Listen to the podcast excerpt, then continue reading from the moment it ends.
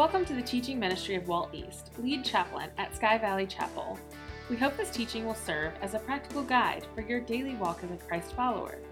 We encourage you to follow along with your Bible and life notes, which can be found in the podcast show notes or on our website at sbmin.com.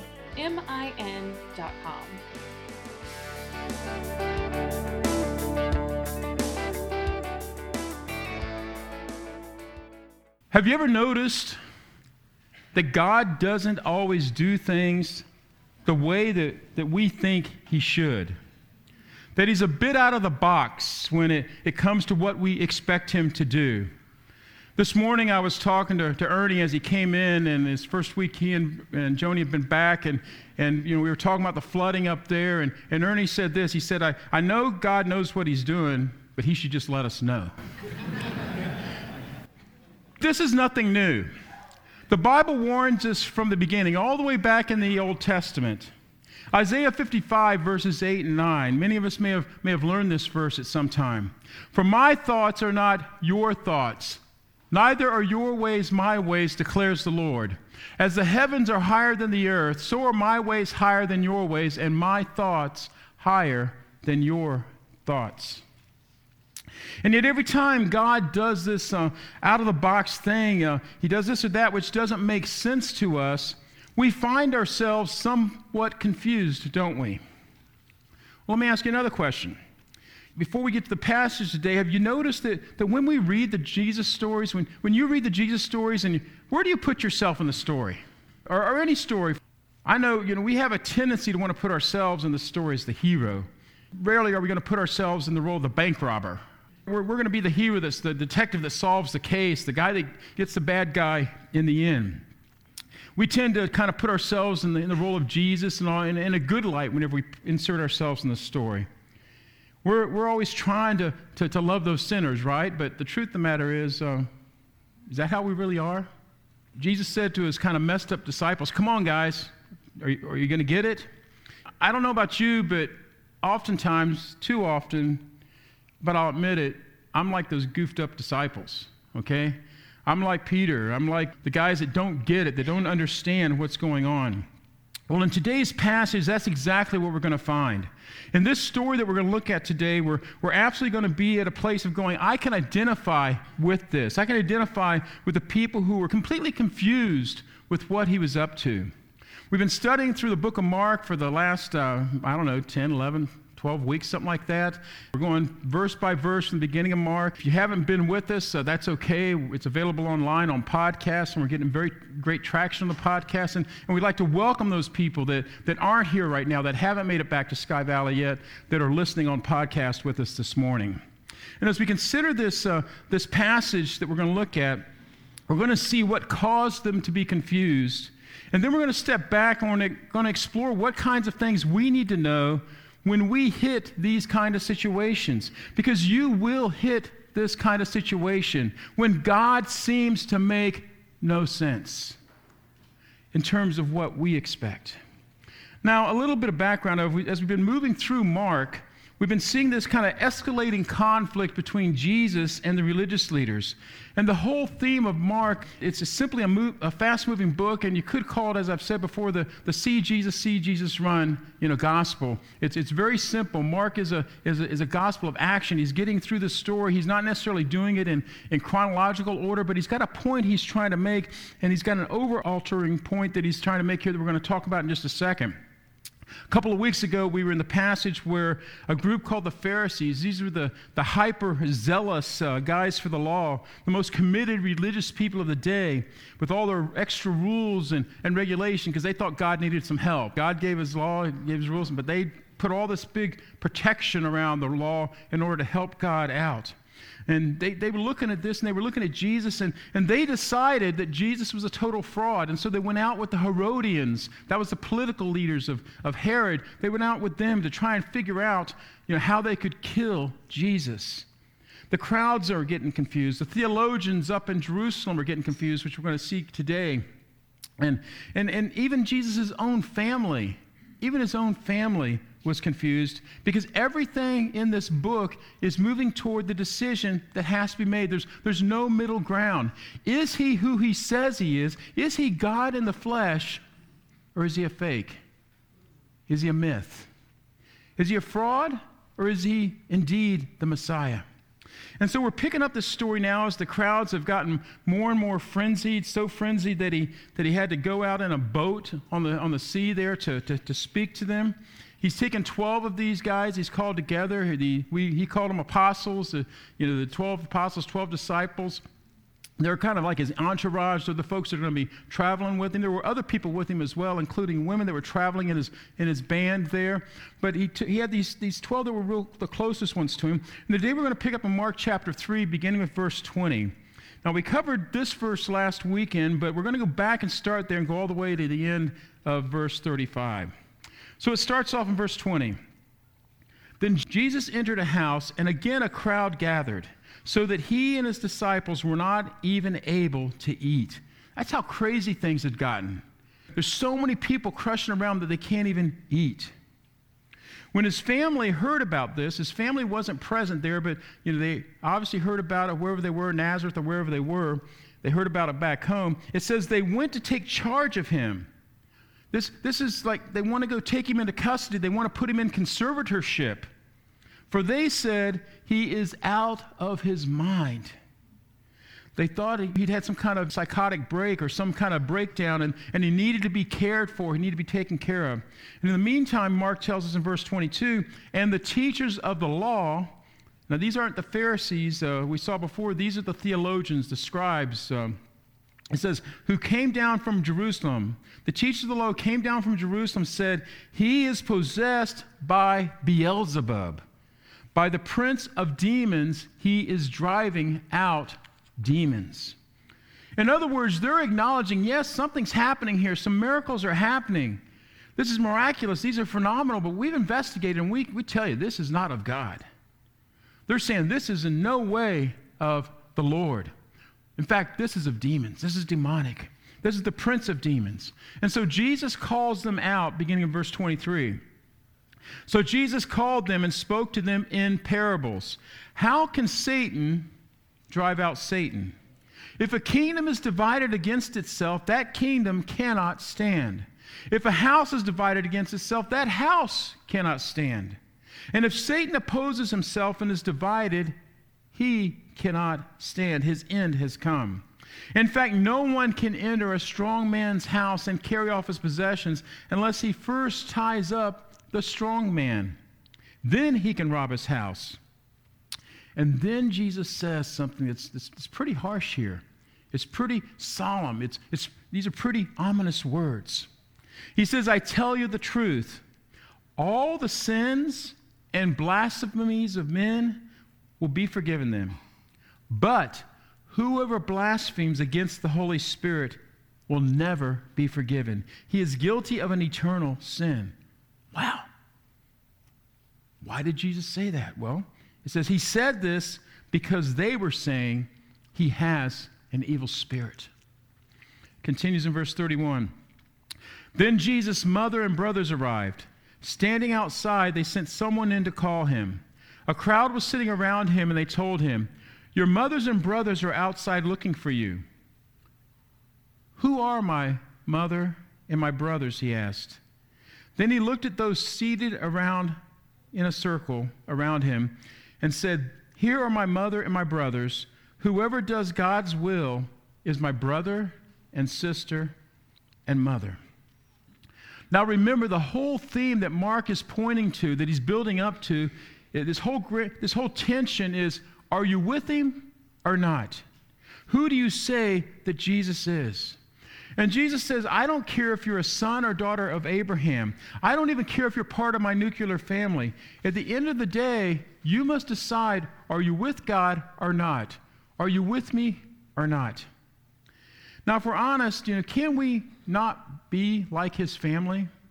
Can we not be like these, these theologians where we've got God in this, this box that's comfortable for us because we study the Bible so much, or, or we've listened to some, some TV preacher and we think we know and, and understand everything about him? Are we like so many people in our, in our culture? We, are like the, the, the, folks that have made up our own little version of God that, that we're really, what we're really sure He's like. And so I want to explore a little bit this morning about when God's plan doesn't make sense. How should you and I respond? But before we do that, we have to, we have to address a hanging question before we go on. It comes from our text this morning. Before we go on, we, there's probably more than a couple of you that are wondering about this, this unforgivable sin and thinking, oh my gosh, what is it? What, what's, what's he really talking about there, Walt? I, I don't fully understand it. And you may have heard some goofy things about it. I remember back, you know, years ago, Lou Ann had a friend, and this lady, she just was hung up on this unforgivable sin, just trying to understand it. And, and I actually, I think I was still in seminary at the time, and I was trying to research it and look at it and trying to help her under, understand it. But this is something that people, people are concerned about. You know, have I, have I committed the unpardonable sin? Am I beyond, am I beyond hope? Well, let's look at this for a minute and we can see. Look at your life notes. There's a little section there that says unforg- an unforgivable sin with a question mark on it. And let me just walk quickly through, the, through what the Bible says about it, and then we're going to move to the application of when our God doesn't make sense. So, an unforgivable sin, let's look at point one. First of all, you need to understand and always remember that all of Jesus' miracles were done by the power of the Holy Spirit. All of Jesus' miracles were done by the power of the Holy Spirit. We saw this back in the beginning of Mark when, when Jesus was baptized. When he's baptized there in the Jordan River by, by John the Baptist, the, the Spirit came down upon him in the form of a dove, and a, the heavens opened up, and a, and a voice spoke from heaven saying, This is my beloved Son, in whom I am well pleased. And we're told that the Spirit descended on him to empower him, to empower him for his ministry. He was God in the flesh, he was God. He retained his nature as God. But Philippians 2 tells us that he emptied himself of his power when he came in the flesh. It was set aside because he wasn't like Superman. You know, if you remember Clark Kent, Clark Kent was always Superman, right? But he kind of put on those glasses to, to fake everybody out, right? And he acted kind of dorky to try and fake everybody out. But he was Superman the whole time. That's not how Jesus was. Jesus was in very nature God, but he emptied himself of his power so he could come and live as a man like you and me. If he had, if he had been just pretending, just pretending all the time, then he could never have gone to the cross to pay for our sins. He had to do successfully what Adam and Eve failed to do as human beings. He was fully God, fully man. But because he had no sin, our sin could be put upon him. And so that's a big theme throughout the Bible. It's why the, the Bible makes such a big deal that he lived as a man, and what he knew, he knew by the power of the Spirit. The, the miracles he did, he did through the power of the Spirit working through him. That's why he says the same Spirit that's available to, that's available to him is available to us. Now, sometimes we have, we've talked about before, there's static on the line, we get in the, in, in the way, but that's a whole other message. But this is all through the Gospels talking about this. Number two, his enemies said that he did them by the power of a demon. In fact, the chief of demons, Beelzebub. You know, we saw that quite clearly. His, his arch enemies ran around and said, Don't follow him. He's demonic. This isn't of God. Then, third, this is why Jesus said they were blaspheming the Holy Spirit. He's basically saying, You're, you're, not, you're not blaspheming me, you're blaspheming the Spirit of God. They said that because they thought he had an impure spirit. And that's how they were believing that he did these things. And then, fourthly, Jesus said, This is the only unforgivable sin. So, I don't care what you've done in the past, how horrific it might have been, there is no sin that is unforgivable except for this one thing. Jesus says, If you're running around telling people who are following me, don't follow me because I'm demon possessed, then you're in deep weeds. Now, I don't know anybody that's done that, okay? I, it was a small group of people at that point who were doing everything they could to keep people away from the Lord. So if you've said bad things, if you've done bad things, if you've cursed Jesus, if, even if you've cursed the Holy Spirit, all that can be forgiven. The only unforgivable sin is to claim that Jesus' miracles are demonic and therefore to run around trying to get people not to follow him. So, other than that, don't worry about it. Okay, let's move on.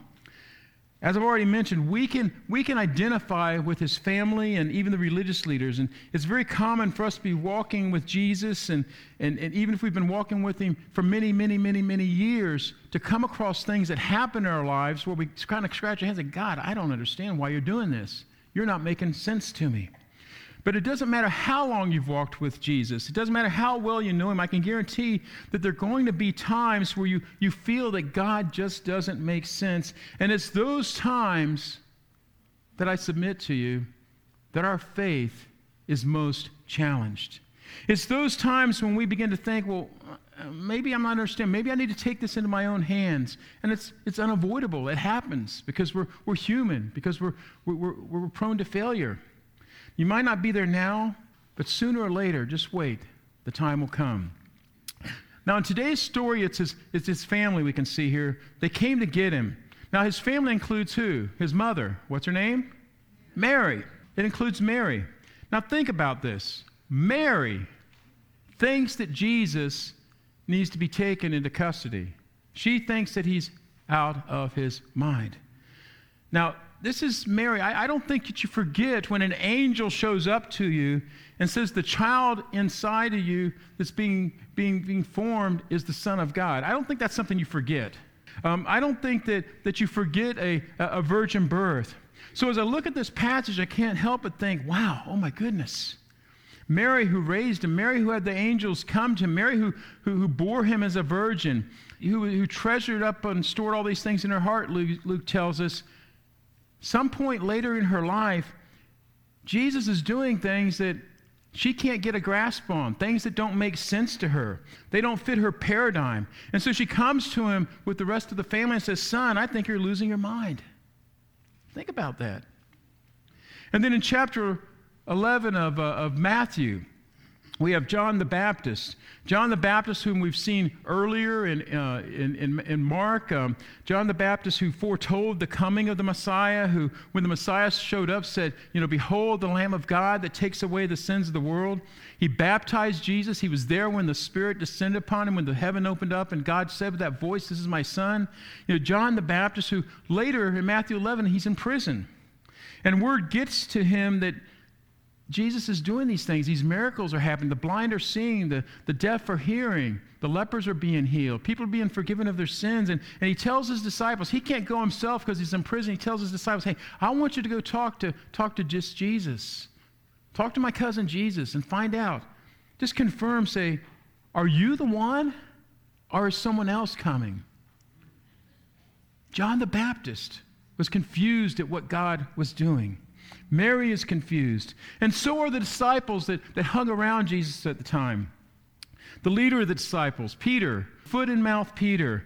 Peter sees Jesus doing all this. He's accompanying Jesus, and, and he sees blind people healed, the lepers being healed. And, and as they're on their way to Jerusalem, Jesus is headed to Jerusalem with his entourage for the last time. He pulls his inner circle together and he says this He says, Hey, you guys need to understand this. I've been telling you, but you aren't getting it. When we get to Jerusalem, I'm going to be betrayed and I'm going to be turned over to the authorities, and they're going to put me to death. And what does Peter do? He says, No, never, Lord. That'll never happen. And what does Jesus say to him? Get thee behind me, Satan. He calls him Satan. Do you realize what Peter's doing? He's basically saying, God, you got this all wrong. Let me tell you, let me give you a little bit of advice. Let me tell you how it's going to go down. Really, Peter? But you know what? All too often, I'm Peter. You're Peter. So I don't feel bad, and I don't, I, I, don't feel so bad, and I don't want you to feel so bad there. When you struggle with these times when, when God doesn't seem to make sense, you're going to do that. I'm going to do that. If it hit Peter, if it hit John the Baptist, if it hit Mary, the mother of Jesus, it's going to hit you and me. So let's take some time here, a few minutes, and let's, let's step back and, and look at the rest of Scripture, what it's teaching what it wants us to do, what we should do in those times where we cannot understand what God is doing. When God's plan makes no sense, there's five things we need to remember and we need to hold on to these tightly. And the first one is the very most important one. We need to remember He is God, we are not. Turn to the person next to you and tell them, say, He is God, you are not. Newsflash. It's like, duh. Now, would you agree that we, we all know that with our head, right? And if I come up to you after the service today and I, and I say, Are you God? No. Are you God? Are you no? No. Now, anybody that would say yes, okay, we need to have a talk afterwards, okay? you say, Oh, yeah, I, I, I know He's God and I'm not. I know it up here, but boy, sometimes it's hard to, to know it and actually live it down here. At the end of the day, as, as, as, I've been saying, there is no middle ground. And when, when life gets crazy, when it makes no sense, when, when everything's outside the box that you expected, you're going to have to make a decision. Is he God or is he not? That's the decision we all make. And if we remember that he is God and I am not, and that his ways are higher than our ways and his thoughts are higher than our thoughts, as the heavens are higher than the earth, then I'm going to go, well, you know what? I don't get this, but I'm going to hang in there. And if I forget that and try to take, take things into my own hands, it doesn't go too well. I speak from experience. Jesus says in Matthew 12, verse 30, he says this He who is not with me is against me. There's, there's no middle ground here. We can't say, well, he's kind of God. He's got part of my life. You know, I'll let him have this part. I'll let him have Sundays, but not the other six days. Or I'll let him have this or that. Or, or my finances, well, I can, I can, you know, I've got a, I'm a CPA or I've got a finance degree. I can handle, I can handle finance. We, it's not like we can say I like most of his morality, but not all of his morality. I like the loving Jesus of the New Testament, kind of the Mr. Rogers Jesus, but I don't like that, that vengeance God in, that the Old Testament portrays. We can't pick and choose. He is God, and we are not. And Jesus continues in that verse. He says, And he who does not gather with me, he who doesn't work with me, scatters. If you want a God that fits your agenda and your paradigm, you don't want God. Not, you don't want capital G God. You want little g God. And if you have a little g God who, who always fits into your agenda, into your paradigm, what you feel peace about, well, this is what I think God would do. You, you don't have a God, you have a mirror and an echo chamber. You have a mirror and an echo chamber. And there's a ton of people in our culture who really don't have a Jesus. They think they do. They don't have the God of Scripture, they have a mirror and an echo chamber. A God that's made in their own image, what they're telling themselves between their ears. And when life is going really well, it makes a whole lot of sense. But when life falls apart, we turn to that little g God. But when we turn to that little God, our mirror, our echo chamber never solves our problems because we're the ones who create those problems. One of the stories that I have listed there in, in your life notes is, is the story of Job. It's a famous story about a guy who had it all had everything a very righteous man who was following God, who, who had flocks and fields and children and, and nice house and all that stuff. And, and this story about Job has made it into our culture. People who've never even opened up the Bible know about Job, they know about the trials of Job. And there's 42 chapters in the book of Job, 42 chapters. In chapter 1 and 2, we, we see him progressively losing everything until he has absolutely nothing and he ends up on, a, on an ash heap. He ends up on the garbage dump, you know, taking, you know, his, his skin is so bad, he's taking shards of pottery and scraping his skin in order to alleviate his pain. And then he's got three buddies who show up. And they sit down and they start to explain to Job why all these things happen. Have you ever gone through a tough time and you had friends like that? You know, they come alongside and rather than helping you, rather than consoling you, they're, they're going to point out, well, this, this, and if you've done this, you know, Monday morning quarterbacking it on you. And then Job defends himself and he says, Man, I'm, I'm righteous. I, I, I, follow God. There's no way. And he, the thing is, we already know from the beginning of the story, God himself has already told Satan, the adversary, Look at my boy Job. Job is a righteous man in God's eyes. We know that because we read the beginning of the story. God gave us a glimpse into heaven. But Job's trying to convince his friends that there's no way, there's got to be some secret sin. There's got to be something that, you, that you've done. That's why the Almighty is punishing you here. And, and, and then God shows up. After all these chapters, God shows up at the end. He says, I've got a few questions for you, boys. Can you explain this to me? And he goes through all these things of, of nature and, and science that are a mystery, things that don't make sense to, to human beings. And his free, three friends are like, um, Well, I don't know. I don't know. I don't know. And God says, um, Well, you need to have Job pray for you. And then the book ends. The book ends there. And it's like, what? I want a chapter 43, okay? I want a chapter 43 where God explains why all this stuff happened. Because I've got a lot of questions about, about the book of Job and why bad things happen to good people. And why, if Job was so righteous, then why did you allow this to happen to him and, and, and all this stuff? I want chapter 43. But God doesn't do it. He just shows up and says, You're wrong, you're wrong, you're wrong. Oh, yeah, you're wrong too, Job. Just shut up. I'm God, you're not. It's an incredibly, incredibly important lesson for us to learn, or for some of us to relearn. The number one thing to remember when God doesn't make sense is He is God and I am not. Number two is to remember this God's plan is always the best plan. God's plan is always the best plan. God is not a cosmic consultant, but many times we treat him like one. We want God to bless what we're doing rather than seeking to do what God is blessing. God doesn't do consulting, He only does God. And if you want a consultant, don't expect him to show up.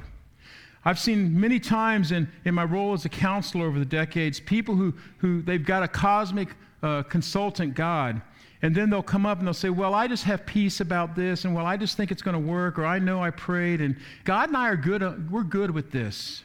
They have all these things because they think that they're consulting with God, but again, it's that mirror and echo chamber because God ain't there. His way is always the best way. On more than one occasion, I, I've been counseling folks, and, and I've seen, had an individual come to me and tell me that, that God wants them to leave their spouse.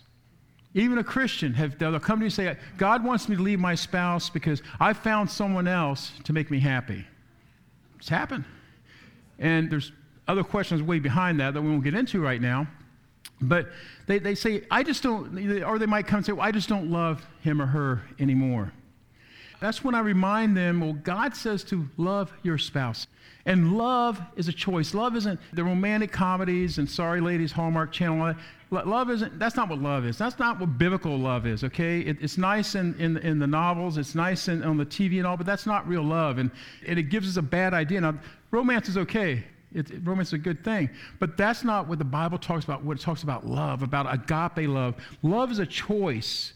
It's a choice to love someone even when they might be unlovable. And thank God for that, because Luann's still with me after 41 years, okay? love is a choice. And happiness, happiness is a choice too. Happiness is a choice. Love is a choice. That's what God wants us to do. I, I, I, would tell people learn to love your spouse, choose to be happy with your spouse. Look at Proverbs chapter 3, verses 5 through 7. I've underlined a few key words. Trust in the Lord with all your heart and what?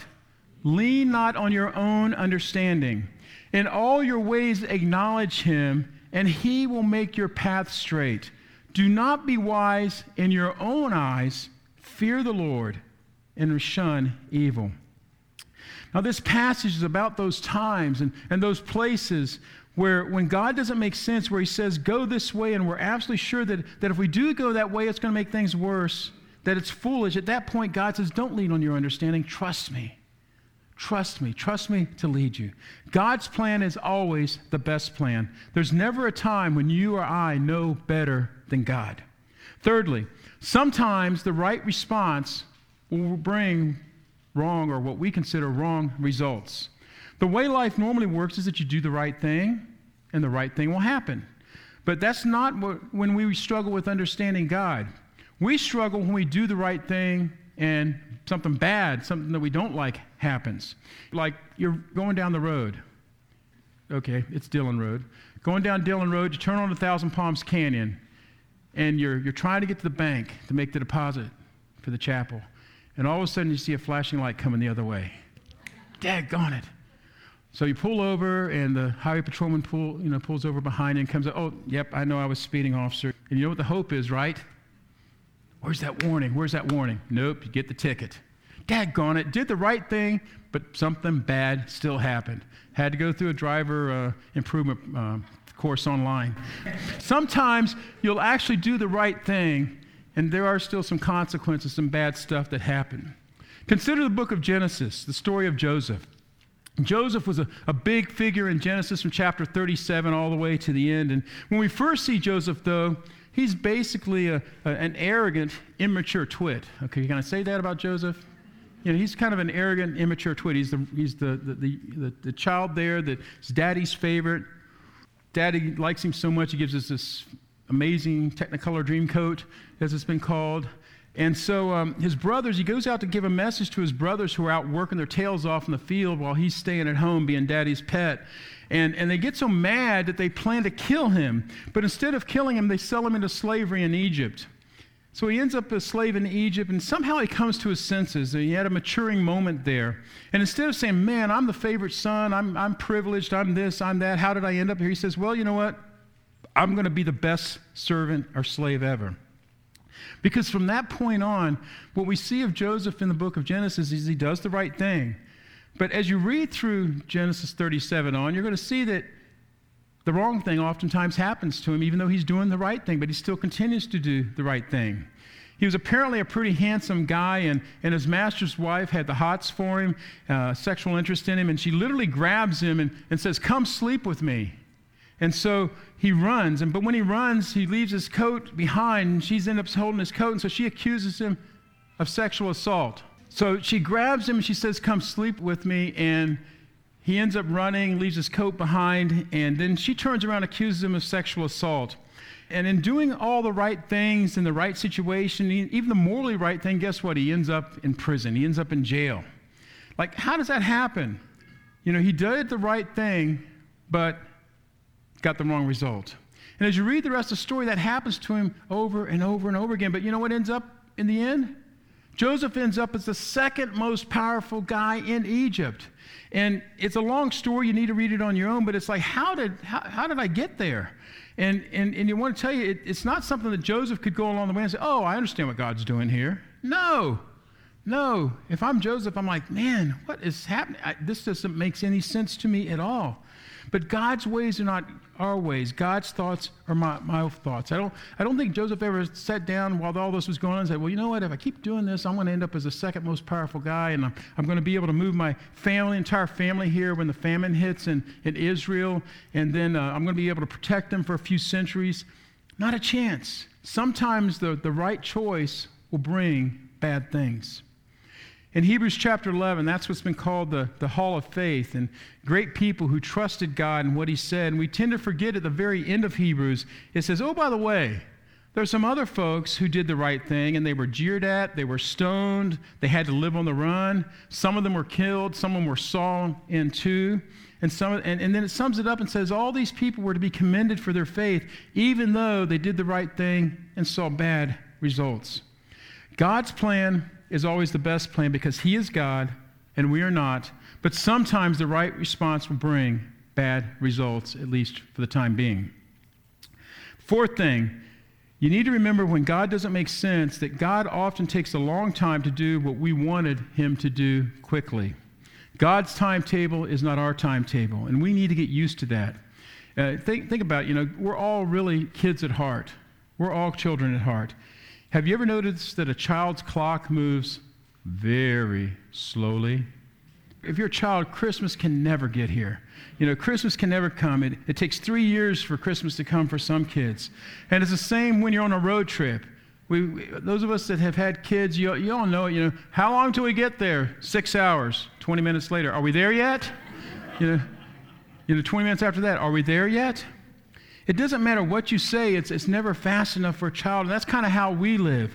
Because we only know this, this little life, we only know what we know right now. But the fact of the matter is, God often moves more like a glacier than as an avalanche. And we can read the book of Acts, for example, the story of the early church, and, and you could probably read the book of Acts in an hour, and all these mighty things happen, but it took over 30 years for those things to happen. Over 30 years. Do you real, a while ago, I uh, read from Malachi for the lighting of the Advent wreath. Malachi was 400 years, and as I told you, it was 400 years of silence after Malachi, after the Old Testament closed out, before Jesus was born. Do you know what happened 400 years ago here? It's been 400 years since the pilgrims landed at Plymouth Rock. That's a long time. And God was silent during that time. 2,000 years ago, Jesus promised to be back. And he's still not back yet. Waiting is part of the game. It's not part of the game if I was God, but sadly, back to point number one you and I aren't God. We often want him and expect him to move much quicker than he is. 2 Peter 3:8 tells us this. But do not forget this one thing, dear friends. Okay, Peter, you got one thing. Remember we studied 1 Peter last year? Do not forget this one thing, dear friends. And, and I wish he'd said something different than what he says here. Uh, I wish he'd said, Don't forget this. God loves you. Well, that's true. That's true. Or don't forget this. God has a plan for your life. Well, that's true too. And there's a bunch of really cool things that he could, that he could say, but he says, This is the one thing I want you not to forget. With the Lord, a day is like a thousand years, and a thousand years are like a day. Wrap your mind around that, okay? Think about it. This is incredibly important as a Jesus follower for us to get because his timetable is not our timetable, and vice versa. And remember, Peter's actually writing this to, to persecuted Christians, as we saw last year when we were looking at 1 Peter. He's writing this to persecute, he's, he's writing this to people that are being persecuted for their faith. And they're waiting and they're waiting and they're waiting. They're probably saying, Jesus can't get here quick enough. We can also consider the story of Abraham in the Old Testament, Genesis 12. God shows up, says, Abraham, Abe, I'm going to give, make a great nation out of you. I'm going to give you, I'm going to give you a son. I'm going to give your descendants their own promised land. You're going to be blessed beyond anything. And the guy and his wife Sarah still have no children. And it's 25 years before the child shows up. And it's only after she's gone through menopause, the Bible says, uh, says, you know, says that he is as good as dead. Okay, I'm just quoting the Bible there.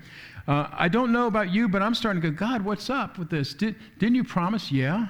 Well, come on. Is, is, isn't, it, isn't it time, time yet? It's been 10 years. It's been 15 years. You know, this isn't likely to happen. And then this promised land thing, God basically shows him, says, oh, by the way, the people that are living there now, their sin needs to continue until it reaches its full, full strength. And it's going to be 400 years before you go back and your descendants get that promised land. And I don't know about you, but if I get a Christmas gift and I open it and I can't use it, I can't touch it, I can't, for 400 years, wow, you know, I'm, I'm not a happy camper there. God's timetable is not our timetable.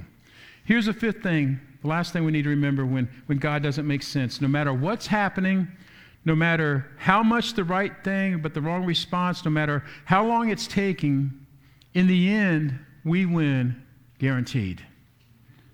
Say that with me. We win guaranteed. And if we win guaranteed, who cares what the score is in the third quarter? Who cares what the score is in the third quarter? I've read the end of the book we win guaranteed. And that's what I camp on. We win. We should always judge God's goodness by the cross and by eternity, not by today and by the pain. Because it will always lead you to the wrong conclusion. And again, remember, I don't care what kind of walk with God you have. You could be Mary, the mother of Jesus. You can be John the Baptist. You can be Peter, who is with him day in and day out. And you're going to have moments when God doesn't make sense.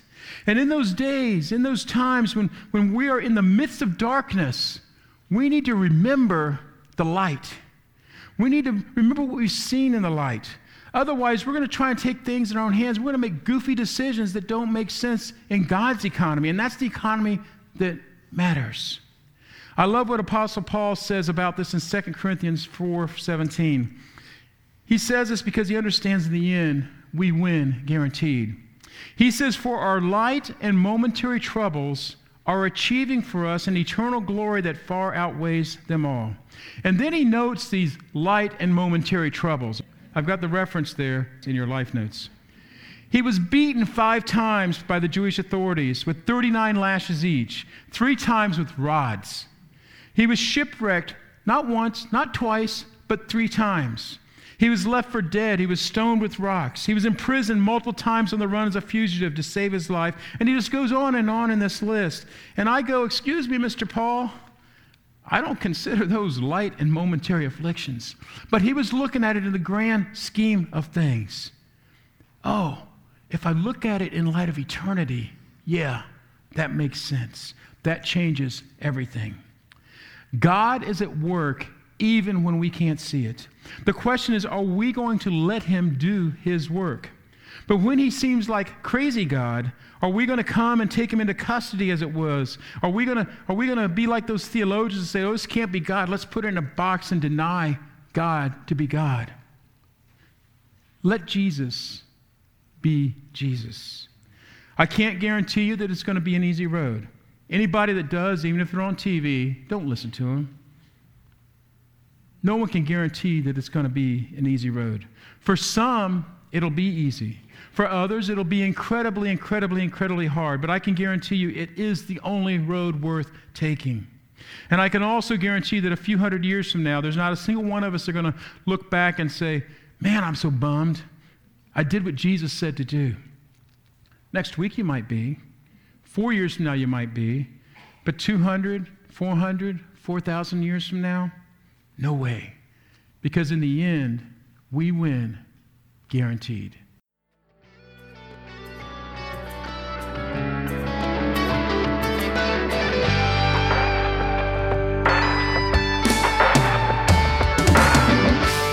Thank you for joining us for this message. For more information on Chapel Mole and the ministry of Sky Valley Chapel, please visit our website at svmin.com.